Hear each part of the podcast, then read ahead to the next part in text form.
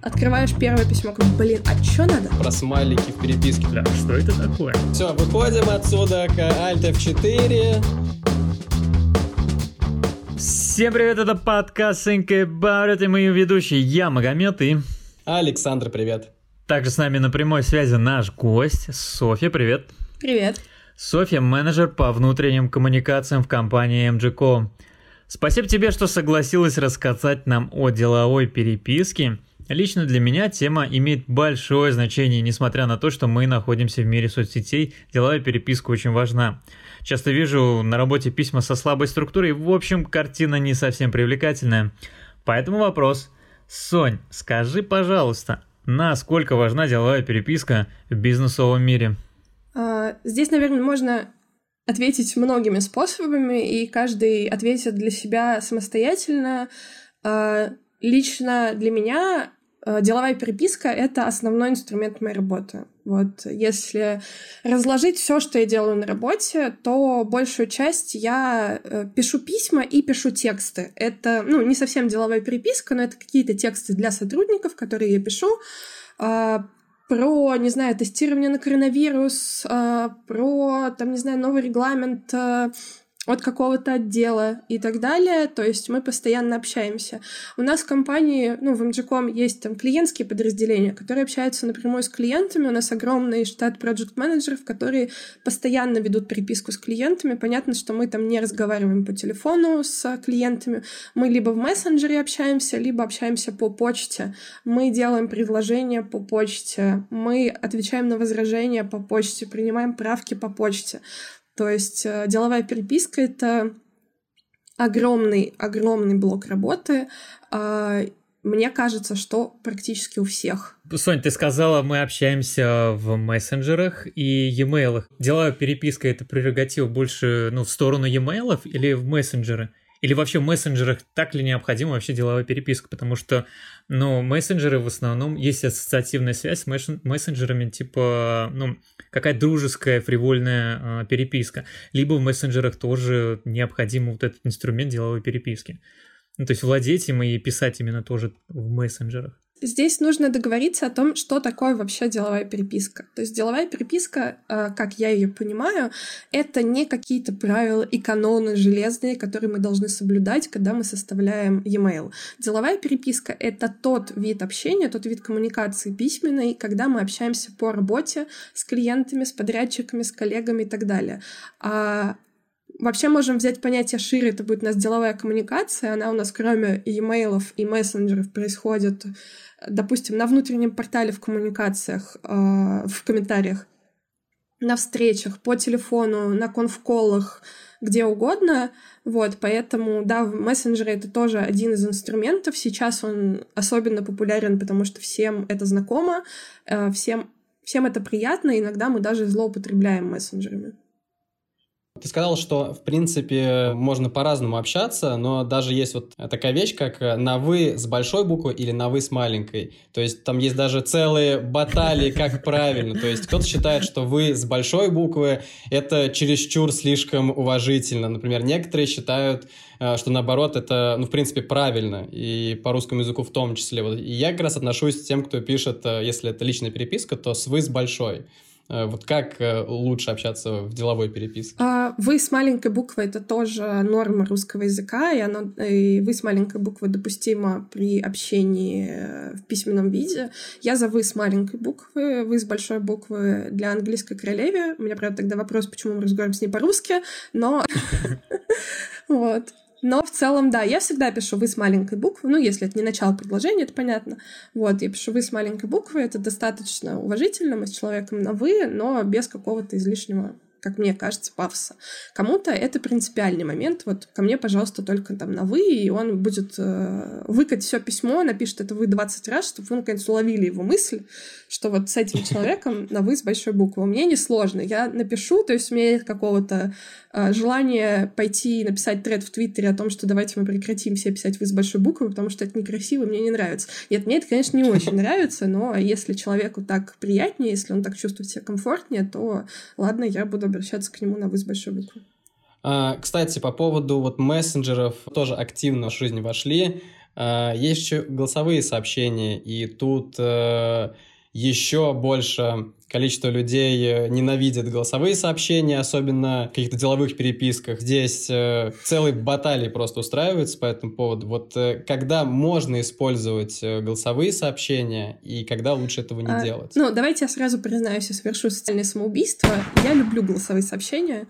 Я обожаю голосовые сообщения. А, все, все, так, все, выходим отсюда. Alt F4. Так, все, это хватит. Да.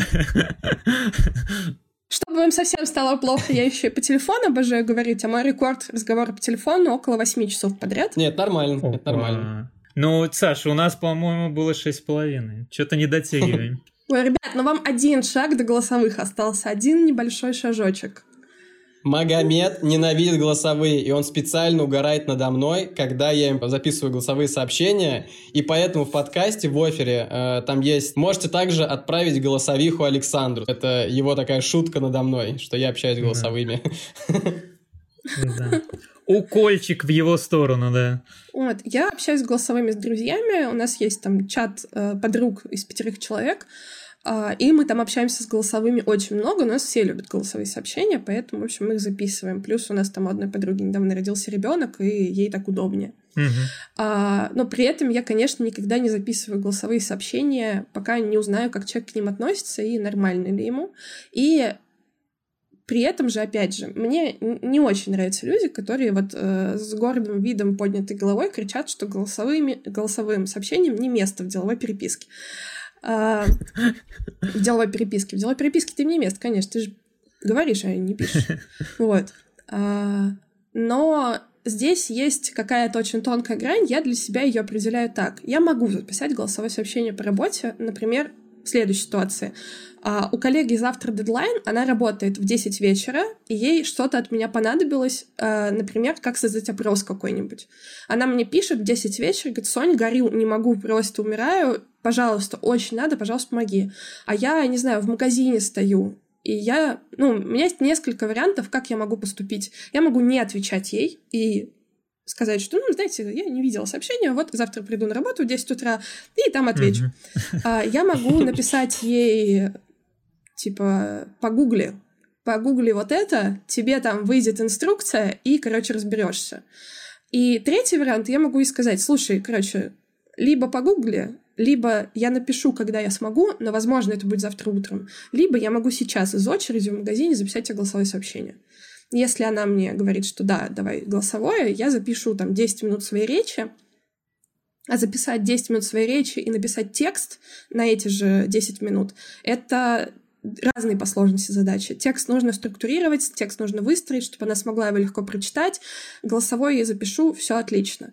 А, ужасно, конечно, просто ужасно, когда голосовым тебе коллеги пытаются поставить задачу, Да, потому что у нас нет поиска по голосовым сообщениям. Ты не можешь, э, как в почте, ты открыл письмо, чтобы вспомнить, что там у тебя было в третьем абзаце, голосовое тебе нужно прослушать. Ты не можешь отмотать его на то нужное тебе место, тем более, там, не знаю, у тебя могут сесть наушники. У меня вот сейчас Bluetooth наушники, это, конечно, бич Да, просто. да, да, да, да. Очень удобно, что нет провода, но они же, блин, садятся иногда. И я что, буду вот в офисе стоять, слушать твое голосовое? Ну, это, конечно, неудобно, и это про уважение к собеседнику. Э, Голосовое мы можем записать, когда человек за это согласился, мы дали ему право выбора, он выбрал этот вариант, окей, все хорошо. Ну, то есть, получается, по ситуации и согласованность с двух сторон, если вот так обобщить все то, что ты сказала. Да, да. В обычной жизни, ну, когда вот мы с друзьями общаемся, таким новым знакомым, в неформальной обстановке, ну, я бы, например, лично не стала бы с порога кидать человеку голосовые сообщения. Вот. У меня подруга учительница в школе, я знаю, что там все еще хуже у детей. Они отвечают секундными сообщениями. Типа там кто-нибудь пишет в чат, ребята, а в каком кабинете литературы ему прилетает голосовое 501. Вот. Прикол. Ох уж это подрастающее поколение. Вот мы, Мы мы в наше время. Мы другое поколение. О, прям в душу. Ваську сидели, это, конечно, жесть. Я свой номер помню еще. А, Очень часто тоже слышу от коллег и вообще, в принципе, а, в обучающих видеороликах, в течение какого времени нужно отвечать на письмо и сообщение. Есть ли какой-то регламент, либо типа когда сможешь? Ну, если мы говорим про деловое общение, то в компании должно быть какое-то правило или рекомендация на этот счет. Например, на письма отвечаем в течение дня. Если письмо отправлено там, после четырех вечера, то до обеда следующего дня. А, это важно, когда мы работаем с клиентами, например, в рекламном агентстве, или когда мы в поддержке банка, и нам пишут э, какие-то заявки на почту, и нам нужно их обрабатывать, чтобы клиент не паниковал, не ждал, то у нас должен стоять какой-то такой срок. Э, обычно в каких-то поддержках он еще включен в KPI, то есть мы отвечаем на все письма в течение там часа, например. Если говорить не о правилах э, конкретных компаний, а об общепринятых нормах, то, на мой взгляд, это сутки, когда мы говорим про почту в течение дня, если мы говорим про мессенджер. А, не всем понравится, что там не отвечают в течение двух-трех часов, но человек может быть на встрече. Вот у меня есть коллеги-рекрутеры, которые приходят в офис в 10 утра, и они просто сидят в переговорках, потому что у них собеседование, собеседование, собеседование. Естественно, в это время они не могут отвечать э, даже в мессенджере, не говоря уже про почту, они ответят им, когда у них будет окно. Поэтому, когда мы пишем на почту, э, вообще очень странно писать на почту и требовать того, чтобы человек ответил в течение там получаса. Он, вероятно, не зайдет в эту вкладку просто э, на компьютере в браузере, чтобы проверить эту самую почту. Если нам нужно завладеть вниманием человека, какой-то срочный вопрос, идите к нему ногами в офисе, звоните этому человеку. Сейчас вот все, кто ненавидит звонки, слушают подкаст, такие, боже мой. Она говорит звонить, но это про период пандемии, когда у нас единственная альтернатива дойти до человека ногами в офисе — это позвонить ему. Поэтому, ребят, извините, но да, вот в период пандемии я призываю всех пользоваться телефоном, когда нужно что-то срочно. Тут, кстати, э, есть же еще такая альтернатива звонкам, это мессенджеры, они появились, то, что раньше, э, ну, если отвечать долго вот на почту, там, не знаю, там несколько часов, это нормально, потому что это, в принципе, такой долгий инструмент э, коммуникации, то есть менеджеры это ускорили. И Соответственно, тут еще тоже один спор. Просто вот все вопросы, которые мы писали, они основаны на жизни. И не, э, по некоторым этим вопросам я в том числе с кем-то очень спорил. Например, про смайлики в переписке. То есть в мессенджерах это как бы нормально. Стикеры, смайлики, капслог, э, не знаю, там еще различные знаки препинания эмоциональные. Это окей. А с другой стороны, меня, например, это коребило, что э, общаться с смайликами по каким-то деловым вещам – но меня все-таки переубедили, и смайлики в такие более нейтральные, но я все равно ставлю, потому что общение mm-hmm. реально становится более более положительным, что ли. Вот как ты это прокомментируешь? Можно, нельзя, нужно? А, мое любимое это когда смайликами пытаются сгладить а, какой-то ад происходящий. Например, тебе пишут сообщение. А, ребят, у нас, не знаю, у нас упал сервер. А, и миллион скобочек после этого. Mm. Надо, чтобы там Соня срочно приехала и сделала вот это, Лена срочно сделала вот это, а Вася срочно открыл компьютер, начал кодить, и еще миллион смайликов. А, как будто вот если мы сейчас поставим смайлики а, в это письмо, оно будет менее ужасным. Вы там просите меня поработать в субботу, но это паршивая ситуация, она плохая. Так нельзя, ну типа мы понимаем, что так нельзя делать, нельзя звонить человеку в субботу и требовать, чтобы он приехал в офис. Но иногда бывают форс-мажоры, когда это нужно. Но здесь помогают не смайлики, а напиши нормально. Ситуация плохая, отстой полный произошел. У нас рухнул сервер, не знаю, у нас э, еще что-то происходит, пожалуйста, если можешь, ответь, приезжай, напиши, открой ноутбук, сделай что-то другое.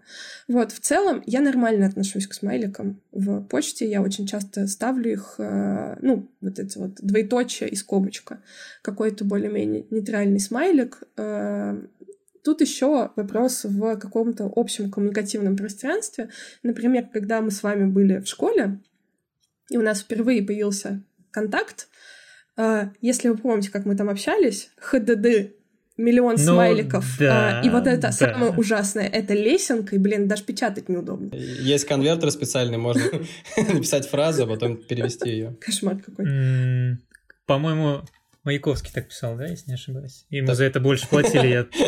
Вот. Но тогда мы все это воспринимали нормально. Мы читали это с определенными интонациями. И если кто-то в то время нам писал с точкой в конце, но это значит, что как минимум при следующей встрече он ставит нам нож в печень, или вот что-то такое произойдет. А что, сейчас не так, что ли? А это жизненная ситуация, кстати, да. Вот, кстати, по поводу точек. Кстати, по поводу точек. Э, серьезно, когда я пишу в мессенджеры, э, это может быть чисто субъективно мое, но реально, когда я заканчиваю, особенно короткую какую-нибудь фразу точкой, это как-то очень грубо э, воспринимается, по крайней мере, у меня субъективно. Да, это воспринимается, это воспринимается грубее, чем без точки. Вот есть какие-то такие в нашем коммуникативном пространстве с вами э, установки, и они более-менее общие у нас всех. У меня есть один друг, который всегда ставит точки во всех предложениях, и при том, что я вроде как там менеджер по внутренним коммуникациям, редактор, вот это все, я иногда напрягаюсь. То есть я мне нравится, что ты уважаешь русский язык, но давай уважать его так, чтобы не вызывать у меня тревожность. А, но в целом, да, окей, используйте, просто в меру. Вы же... Ну, мне кажется, что все люди примерно представляют, как э, слово «привет» звучит нормально, типа «привет» — одна скобочка, «привет» там двоеточие, скобочка, и «привет» и вот эти скобочки на всю строчку, но это странно. У меня, у меня вот всегда какое-то такое, типа «сейчас что-то будет, сейчас, сейчас следующее сообщение, следующее будет какое-то веселое». Типа, привет! У нас тут синхронизация с 1С накрылась, и все полетело.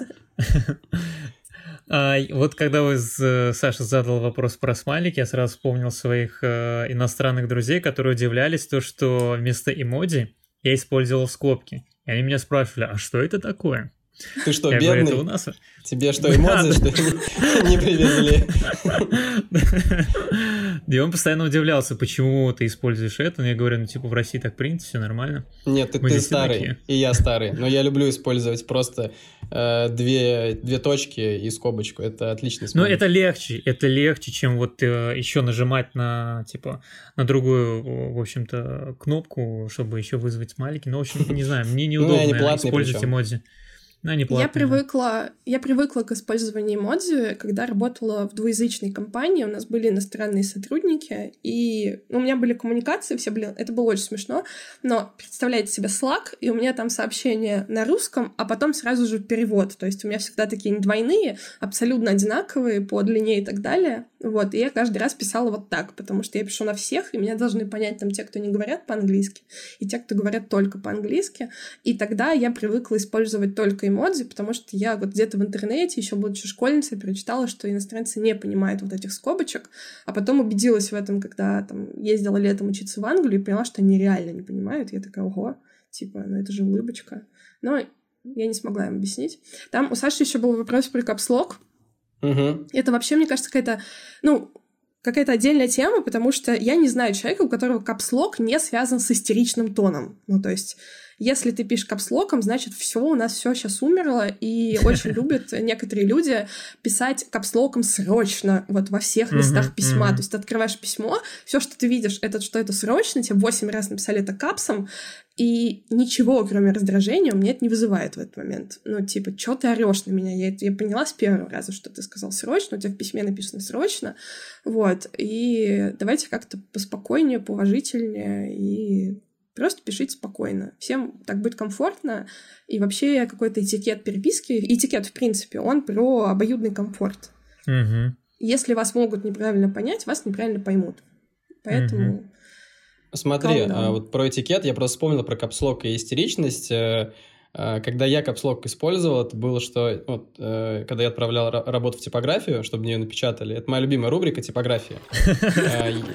дизайнеры, э, не дизайнеры, которые не связаны с типографией, э, мало представляют, насколько они любят косячить, просто не, не знаю, потому что любят.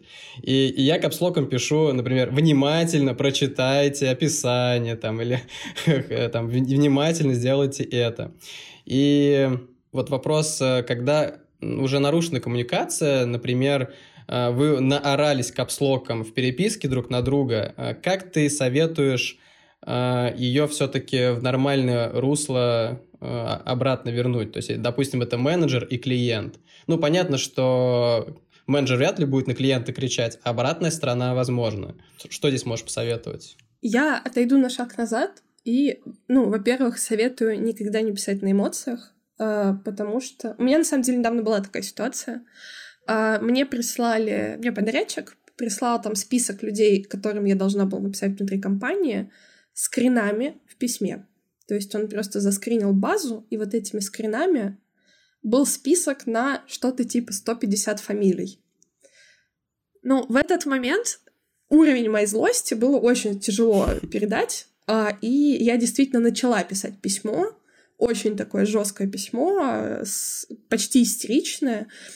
Вот, но, к счастью, вспомнила свой собственный вебинар, который я проводила у нас в компании, где было э, белым по синему mm-hmm. написано «Никогда так не делайте, идите покурите и выпейте чаю». Пошла покурила, выпила чаю, успокоилась, в общем, написала нормально. А когда коммуникация поломана, и вам в ответ на ваше истеричное письмо приходит другое, еще более истеричное письмо, мой совет все тот же. Покурите и выпейте чаю. А, конец света не наступит. Может быть, наступит, но если наступит, вы уже ничего с этим не сделаете. А, всегда не так начну. Для меня деловая переписка, она всегда про мою собственную репутацию.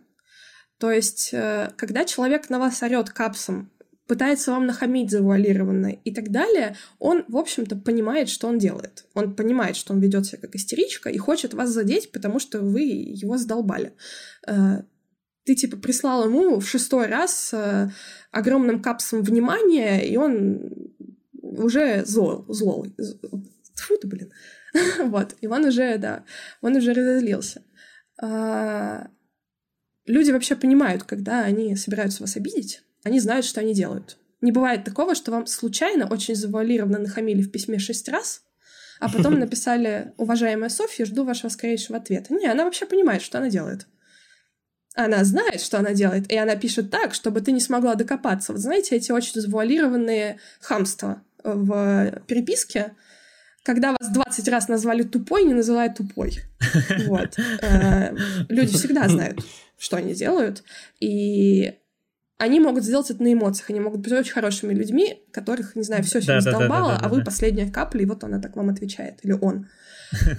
И всегда в этот момент вы будете выглядеть гораздо лучше, если вы будете отвечать спокойно. Спокойно, структурированно, не переходя на личности, там, не оценивая человека. Ну, вообще мы знаем, что оценивать людей нельзя, можно оценивать их поступки или там продукты их работы. Вот. Конечно, будете э, выглядеть круче, и более того, она поймет, что сейчас произошло. Она повела там, или он повел себя как истеричка, а вы ответили спокойно. Вот вам плюс 5 баллов в карму, и когда-нибудь она там скажет, слушай, а вот у них арт-директор, то он классный. Я ему однажды такое письмо написала, я его козлом назвала раз пять. Ну так, завуалированно. Чтоб он типа не прикопался, но назвала. А он мне спокойно, как будто ничего не было. Так хорошо было. Вот пойду, короче, у него закажу рекламу для своей новой компании. Я соглашусь про то, что нужно всегда контролировать э, эмоции, и даже если на тебя ругаются, не отвечать э, в ответ, но это, ну, я это скажу, это, это не совсем Реалистично? правильно, что ли. Ну, это нереалистично и не совсем правильная, что ли, позиция, потому что э, лично вот э, с теми вещами, которые я сталкиваюсь, э, именно с бизнесом, наверное, малым, это, ну, то есть малый бизнес — это просто те же самые люди, которые ходят э, с тобой в один и тот же магнит, просто у них, может быть, есть еще два, два человека, которые там у них как-то на них, на них работают. И то, что там иногда бывают бзики с э, коммуникацией, это, ну, это э, э, реально проблема. У Ильяхова мне просто понравился пост на тему, что вы никак не сможете начать нормально деловую переписку, если у вас уже поломана коммуникация. И у него там был совет просто позвонить, либо встретиться. И это из личного опыта тоже работает. Ну, это если какой-то фаталь прям произошел, вот прям Ле Фаталь, и все, это уже... Да, бывают такие ситуации, когда уже все, ну, прям... Вас сейчас назвали 20 раз козлов, козлом и сказали, что, знаете, еще мы работать с вами, Саш, не будем, потому что мы просили пять синих линий, одна из которых будет красная, а вы сделали все зеленым. А, вы, вы, вы тоже знаете этот хороший ролик? Да. Пять параллельных пересекающихся линий. Да. В личном общении все не такие борзые, как в интернете. Вот. Ну, это да. А, Сонь, смотри, мы поговорили сейчас, вот, скажем так, о темной стороне деловой переписки. Что еще считается мавитоном? Тут отчасти есть какие-то более-менее объективные вещи, отчал, а, отчасти это вкусовщина. Мне, например, о вкусовщине начну. Мне, например, не нравится подпись там с уважением в ожидании скорейшего ответа. Многоуважаемая Софья, жду, когда же вы мне ответите. Ну, тут, вы знаете, вот эта подпись, она так, дву, дву, из двух частей состоит. Первое, жду скорейшего ответа. Ну, было бы странно, если бы вы его не ждали. Вы же мне написали. Наверное, вы ждете, что я что-то скажу вам ответ, и желательно быстрее, чем через два месяца. А, то есть, э, ну, вы зачем это пишете? Я, в общем, и так поняла, что вы хотите, чтобы я вам ответила, раз вы, раз уж вы мне написали.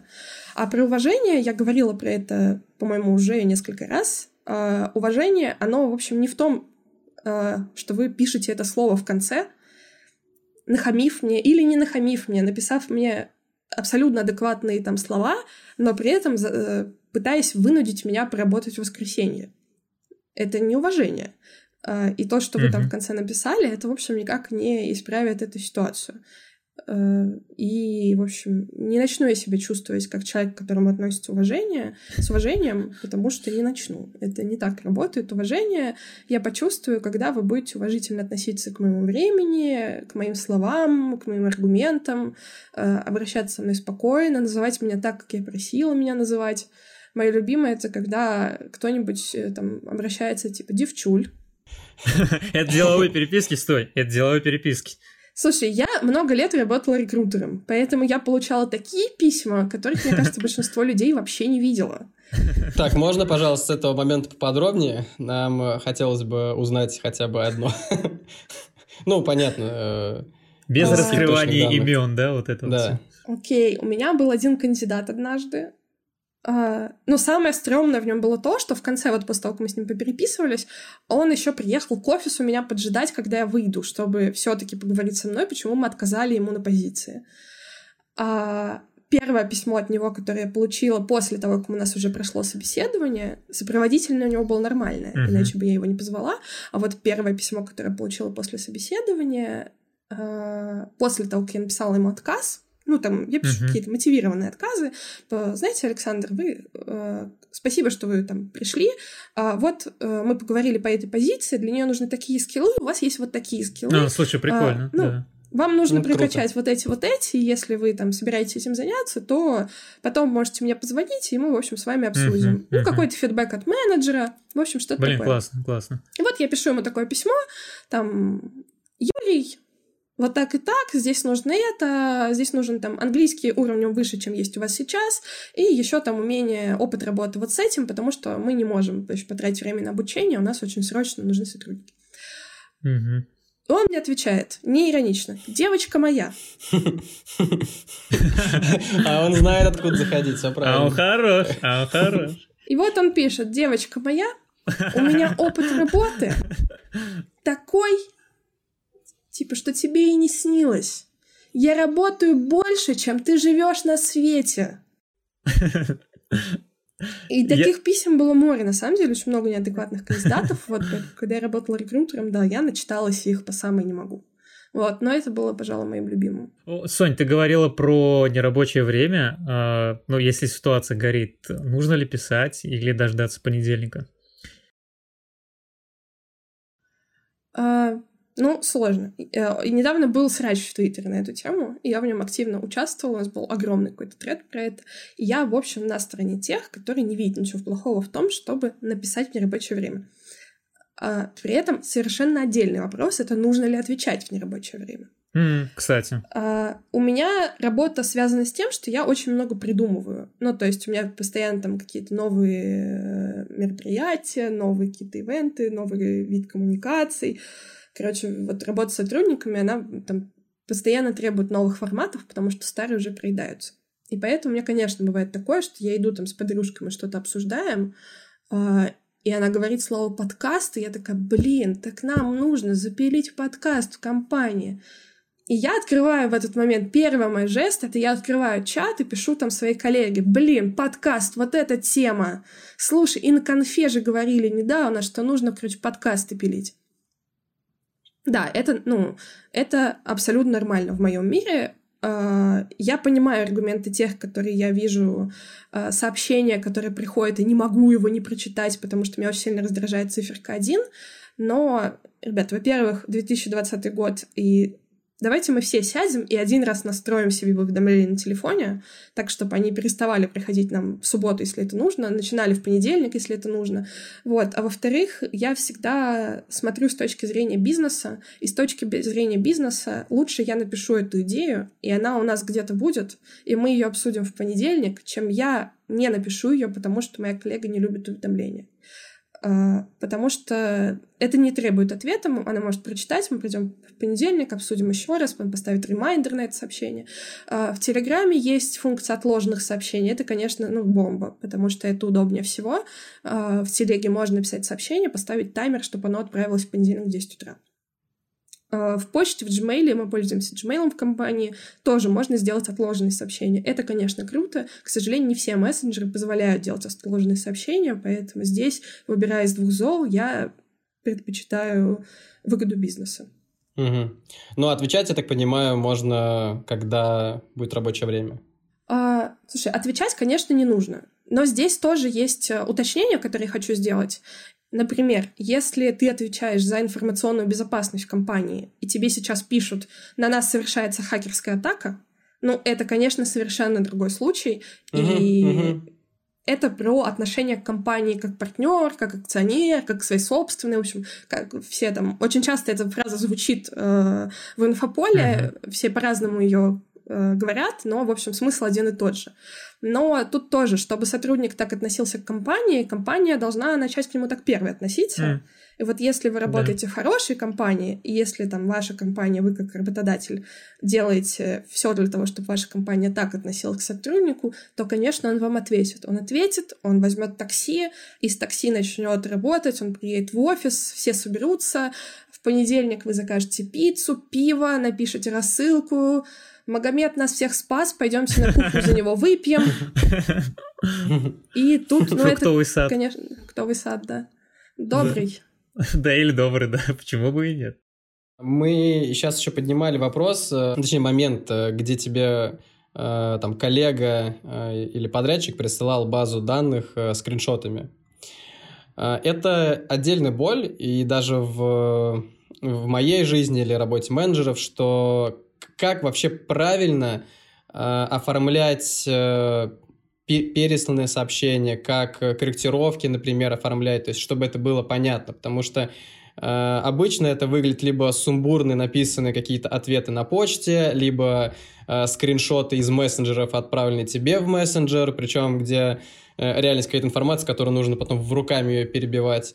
Э, вот как бы ты лучше это делала, вот э, как оформляла лучше?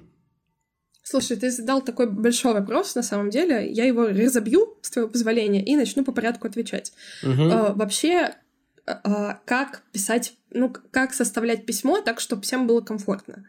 А, у меня есть такая вот общая структура, которую можно менять в зависимости от э, типа письма, которое тебе нужно писать. У нас есть обращение, у нас есть первое предложение, которое я прочитаю и дальше могу не читать. Я уже поняла, что от меня нужно. Не читать в том смысле, я поняла, срочно это не срочно, какие действия меня просят совершить, и я могу отложить его на потом и перейти к каким-то другим письмам. Из первого предложения я поняла, что сейчас будет происходить. Дальше оно может быть разбито на абзацы, но разбиваем мы на абзацы по принципу «одна мысль, один абзац». Чтобы потом, когда я открываю его через неделю, месяц, год, я очень быстро по нему смогла сориентироваться, потому что я взглянула на абзац, уже поняла, о чем там. Поняла, что это не тот, который я искала, взглянула следующий. И мы отдельно пишем вопросы, если они есть, или задачи, если это письмо, когда мы ставим задачу. Буквально мы пишем пункт один. Саша, пожалуйста, отправь типографию, э, там вот это, вот это, вот это. Пункт 2. Магомед, пожалуйста, настрой вот это, вот это, вот это к среде. Э, там, Соня, пожалуйста, напиши рассылку про это. Завтра в 12 нужно ее отправить. И там, если это много задач, мы каждый ставим какой-то срок, типа Саша к понедельнику, Магомед к среде, а Соня к четвергу. Если это там, вопрос был один или задача была одна конкретному одному отправителю, то у нас один срок, типа, пожалуйста, ответь мне там до, или, пожалуйста, сделай это до. А как пересылать сообщение? Это на самом деле боль. Я понимаю тебя, потому что тоже часто с этим сталкиваюсь. А, это пересылка и включение в переписку. Такой большой блок, когда однажды ты открываешь почту, открываешь первое письмо, которое тебе пришло, и там написано плюс Соня, и дальше 20 писем в истории сообщений. И вот ты смотришь на это такой, блин, а чё надо? Чё, чё от меня хотят? Чтоб я все это прочитала? Ну, типа, знаете, у меня есть работа, у меня много задач, и я не могу сейчас сидеть и читать переписку 20 писем. А история сообщения, переписка, она, несомненно, должна быть прикреплена к письму, но когда мы включаем в кого-то переписку или присылаем сообщение, мы должны из уважения к этому человеку дать какое-то краткое описание. Например, там мы с командой э, дизайнеров обсуждали дизайн, у нас вот переписка там на куча всяких обсуждений конкретного макета, и я пересылаю его своей коллеге. Я пересылаю и говорю там, Оль, привет, а, во вложении моей переписки с дизайнерами нужно посмотреть макет. Макет во вложении к письму, а, переписка на всякий случай, там от тебя требуется то-то, то-то, то-то. Переписку мы прикладываем на случай, если она что-то не поняла, хочет порыться, и просто ей интересно, как мы это обсуждали. Ну, просто она иногда бывает нужна. Я потом захочу туда пойти, и мне не нужно будет искать ту самую ветку, я могу посмотреть в этой. Вот, это удобно. Но главное это дать какой-то такой краткий угу. синапсис того, что сейчас произойдет. Эх, если бы это было в реальной жизни, было бы намного проще. Эх, давайте после... Ушел. Это не туда, Саша. К реальности, пожалуйста. А, можно дать какие-то вот базовые элементы в письме, что нужно сделать, чтобы было читаемо и чтобы ощущалась вот та забота о получать, ну, получателя.